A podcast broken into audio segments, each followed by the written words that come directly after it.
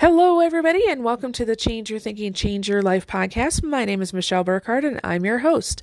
On today's episode, we're talking about compassionate inquiry. So, I'm going to explain what that is a little bit, but I'm really going to share with you an example of uh, a very high stress situation. Had a client come to me.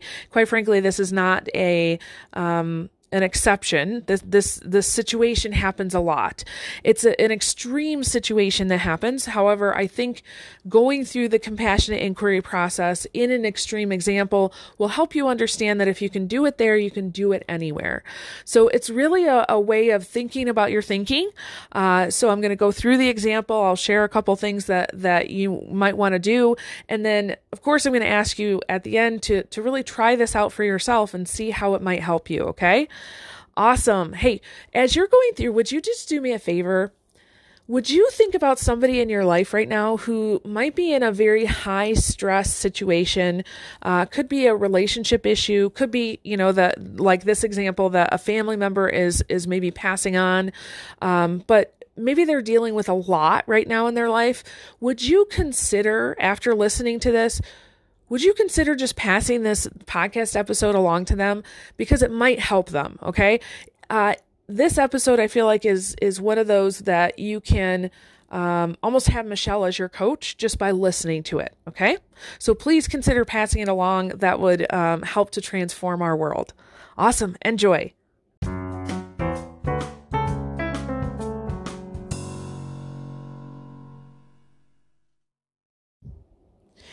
The other day, I was talking to a client. She called, she was kind of in a state of upset. So, long story short, um, she and her five sisters were in the hospital. Her mom had gone through an extended um, health crisis. So, I did get permission to share this story, just not her name, FYI. Um, so, they were in the hospital dealing with her mom.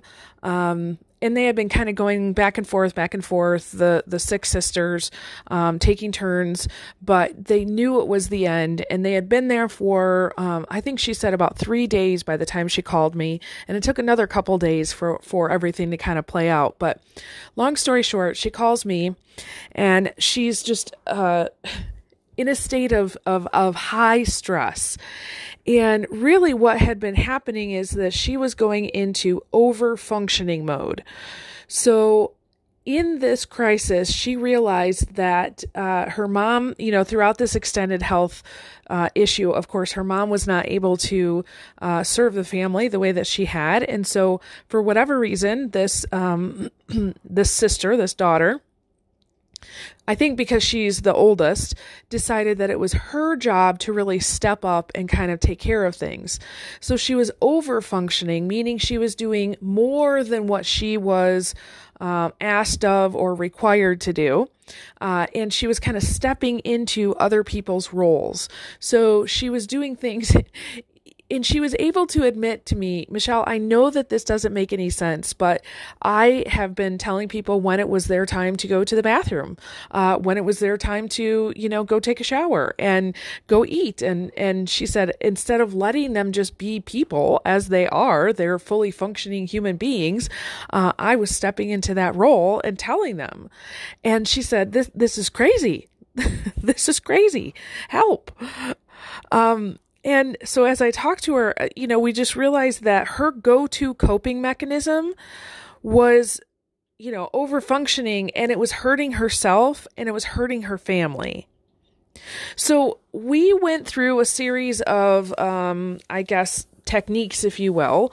Uh, one of them is compassionate inquiry, which I'm going to share with you today.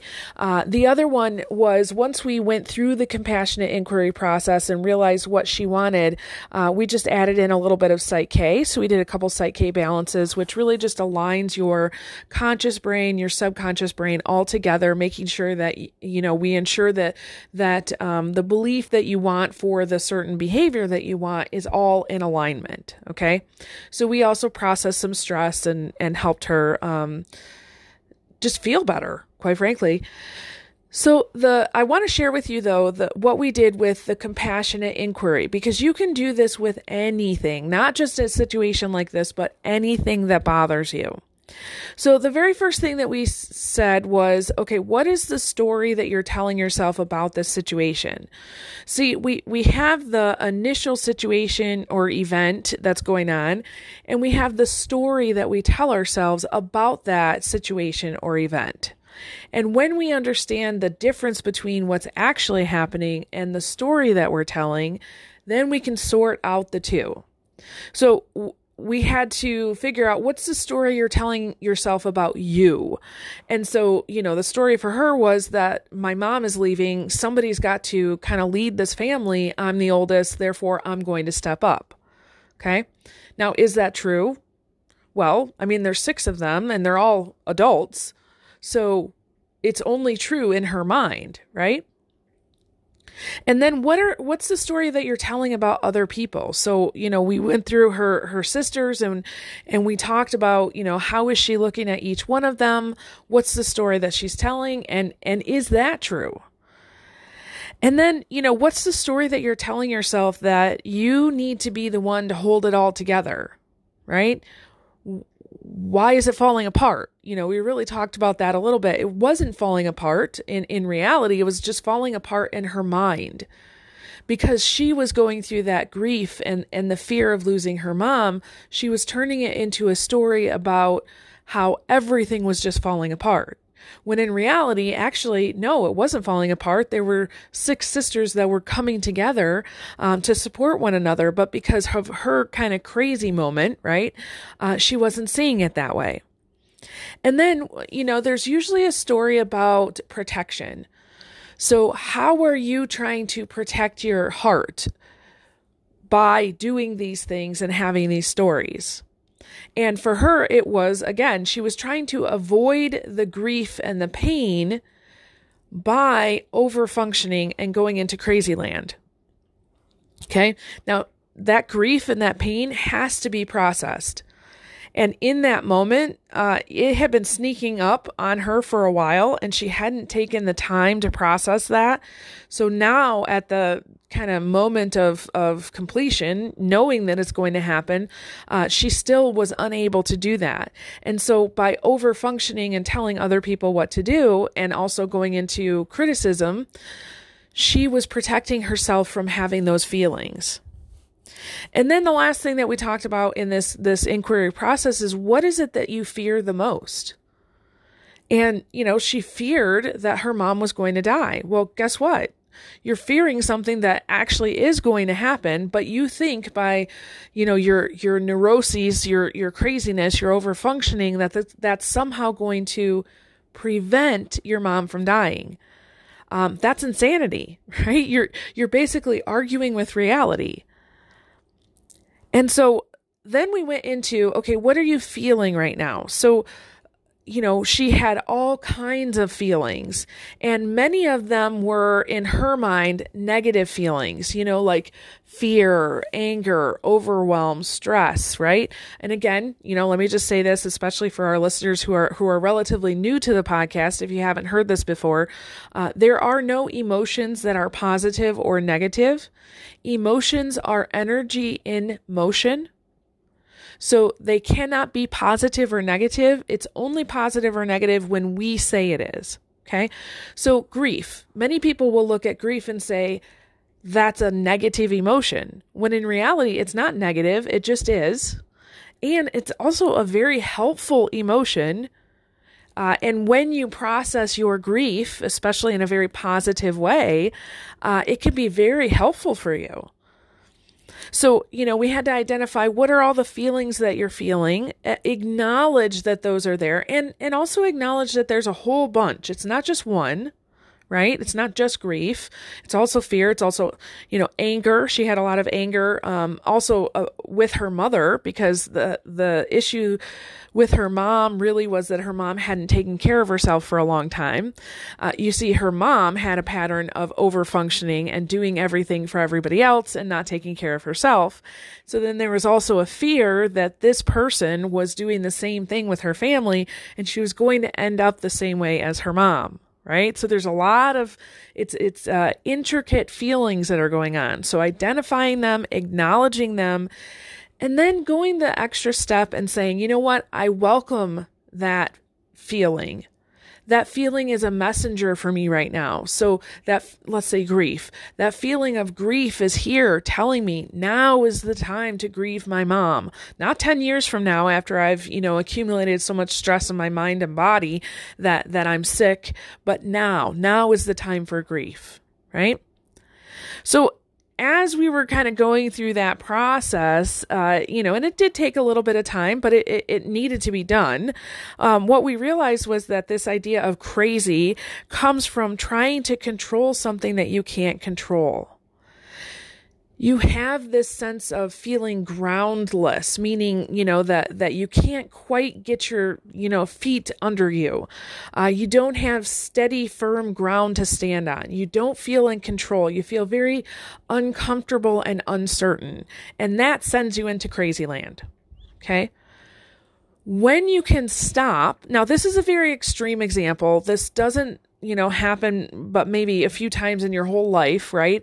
But I'm sharing this example because if you can go through this process for this, you can go through it with a, you know, a wonky interaction with a coworker or a fight with your husband or, you know, insert any other issue you might have. So we want to question the story that we're telling ourselves. We want to question the thoughts that are coming. We want to question the emotions that we're having. And when we do that, what we do is we really connect with the present moment. So rather than looking at the past, like for example, in this this um, story, she was connecting. Mom didn't take care of herself. She overfunctioned, uh, and she got sick. She was thinking about that past, and she was applying it to herself in the moment. Okay, we don't want to do that. We also don't want to go into the stories of how things are going to fall apart. So, for example, if mom dies, the family's, you know, going to disintegrate and, you know, I've got to keep it together. That's projecting something into the future. So we really want to use this compassionate inquiry process. So compassionate, it means that we're doing this with love. We're doing this with understanding. We're not doing this for judgment. So when we go through this, we're able to come back into the present moment and relax. We're able to drop those harmful stories and quite frankly stop fighting yourself because you know your your emotions are are um, coming as messengers for you. But if you're fighting that you're not going to get the benefit. Okay? And you're able to show love and compassion to yourself first which ultimately and this is what the, my client found out is that when we went through this process and she felt so much better she was able to go back to the present moment with her family and she was able to love and, and show compassion and serve them in the moment so ironically she was the leader in that situation, but she wasn't the over functioning leader. She was the servant leader that her family needed her to be. So I look at it as the difference between power versus force.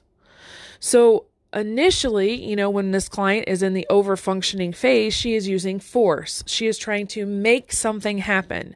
She sees that something needs to be done and she goes after it and she does it.